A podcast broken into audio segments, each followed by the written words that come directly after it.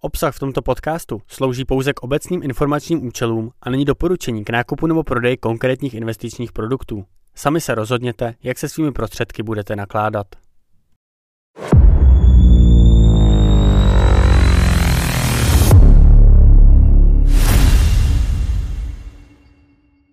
Vítejte u podcastu Akcie v akci. Já se jmenuji Tomáš Vlasák a vítám vás u těch nejzajímavějších zpráv tohoto týdne. V dnešní epizodě se budeme bavit o výsledcích velkých amerických technologických společností, nebo o tom, jak probíhá soud s Elonem Muskem. Ještě předtím si ale řekneme rychle zprávy. V německém Sasku bylo úřady zabaveno 49 858 bitcoinů. Stojí zatím tvůrci nelegální stránky pro streamování filmů Movie 2K. Stránka byla uzavřena v roce 2013 a lidé, kteří za ní stále investovali výtěžek ve výši přibližně 5 milionů eur do bitcoinu, který se v průběhu let rozrostl na jmění ve výši 2 miliard eur. Z peněz se nyní raduje svobodný stát Sasko. Výrobce luxusních aut Ferrari v roce 2023 poprvé v historii překonal hranici zisku 1 miliardy eur.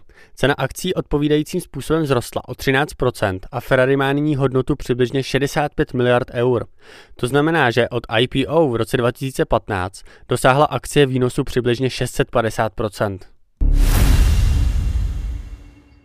Velké pozdvižení mezi akciovými investory způsobily výsledky velkých technologických společností. Největší zájem budila Meta, která za posledních 12 měsíců posílila o více než 150% a překonala tak ostatní technologické giganty, jako je Microsoft, Amazon, Apple nebo Alphabet. Ty v průměru posílily o méně než 75%. Tento trend pokračoval i včera, kdy akcie společnosti Meta po skončení obchodování vzrostly o více než 10%. Důvod byl takový, že v minulém čtvrtletí Meta zvýšila svůj obrat o 25%, což bylo rychlejší než se očekávalo. Meta také očekává v aktuálním čtvrtletí tržby až 37 miliard dolarů. To je o 3 miliardy více, než se předpokládá. Další prohlášení bylo přinejmenším stejně důležité a mnohem překvapivější. Meta v poprvé v historii vyplatí dividendu a od nynějška tak bude činit každé čtvrtletí. V současné době se plánuje pouze 0,5 dolarů na akci, což je vzhledem k ceně akcie 440 dolarů poměrně málo.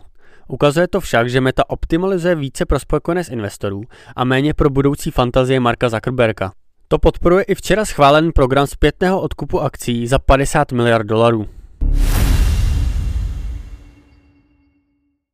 Na výsledky společnosti Amazon reagovali investoři také pozitivně a cena akcí vzrostla téměř o 10%. Tržby totiž rostly o 14% na 170 miliard dolarů, což bylo více než se očekávalo. Nejlépe se vedl reklamní biznis, který vzrostl o zhruba 27% a dosáhl obratu téměř 15 miliard dolarů. Pro srovnání, YouTube ve stejném období dosáhl tržeb ve výši 9 miliard dolarů. Zklamání během výsledkové sezóny byly pouze údaje společnosti Apple, kdy tržby překonaly očekávání, ale na důležitém čínském trhu se propadly o 13% Nyní se ale přesuneme ke konfliktu Elona Muska s akcionáři.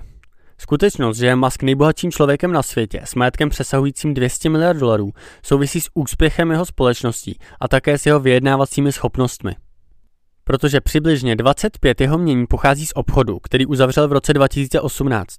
Musk se tehdy s dozorčí radou společnosti Tesla dohodl na následujícím bonusovém programu.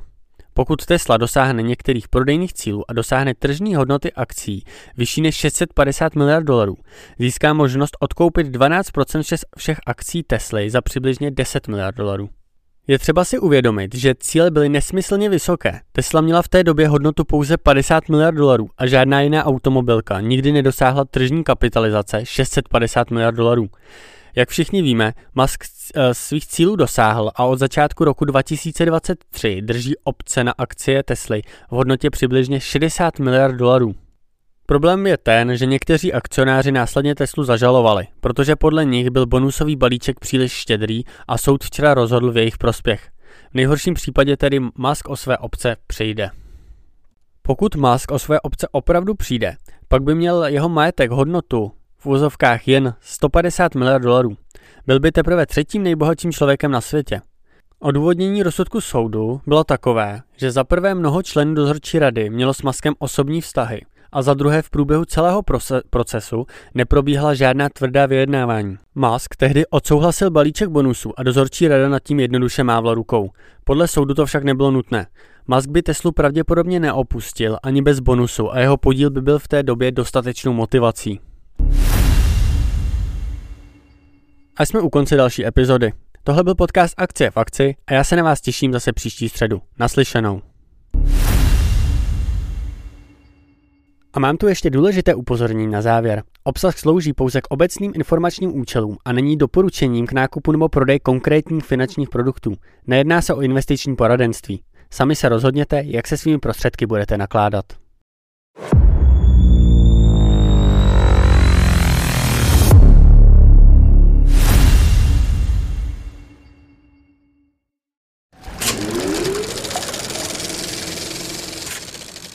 This podcast is produced by Carlsbridge.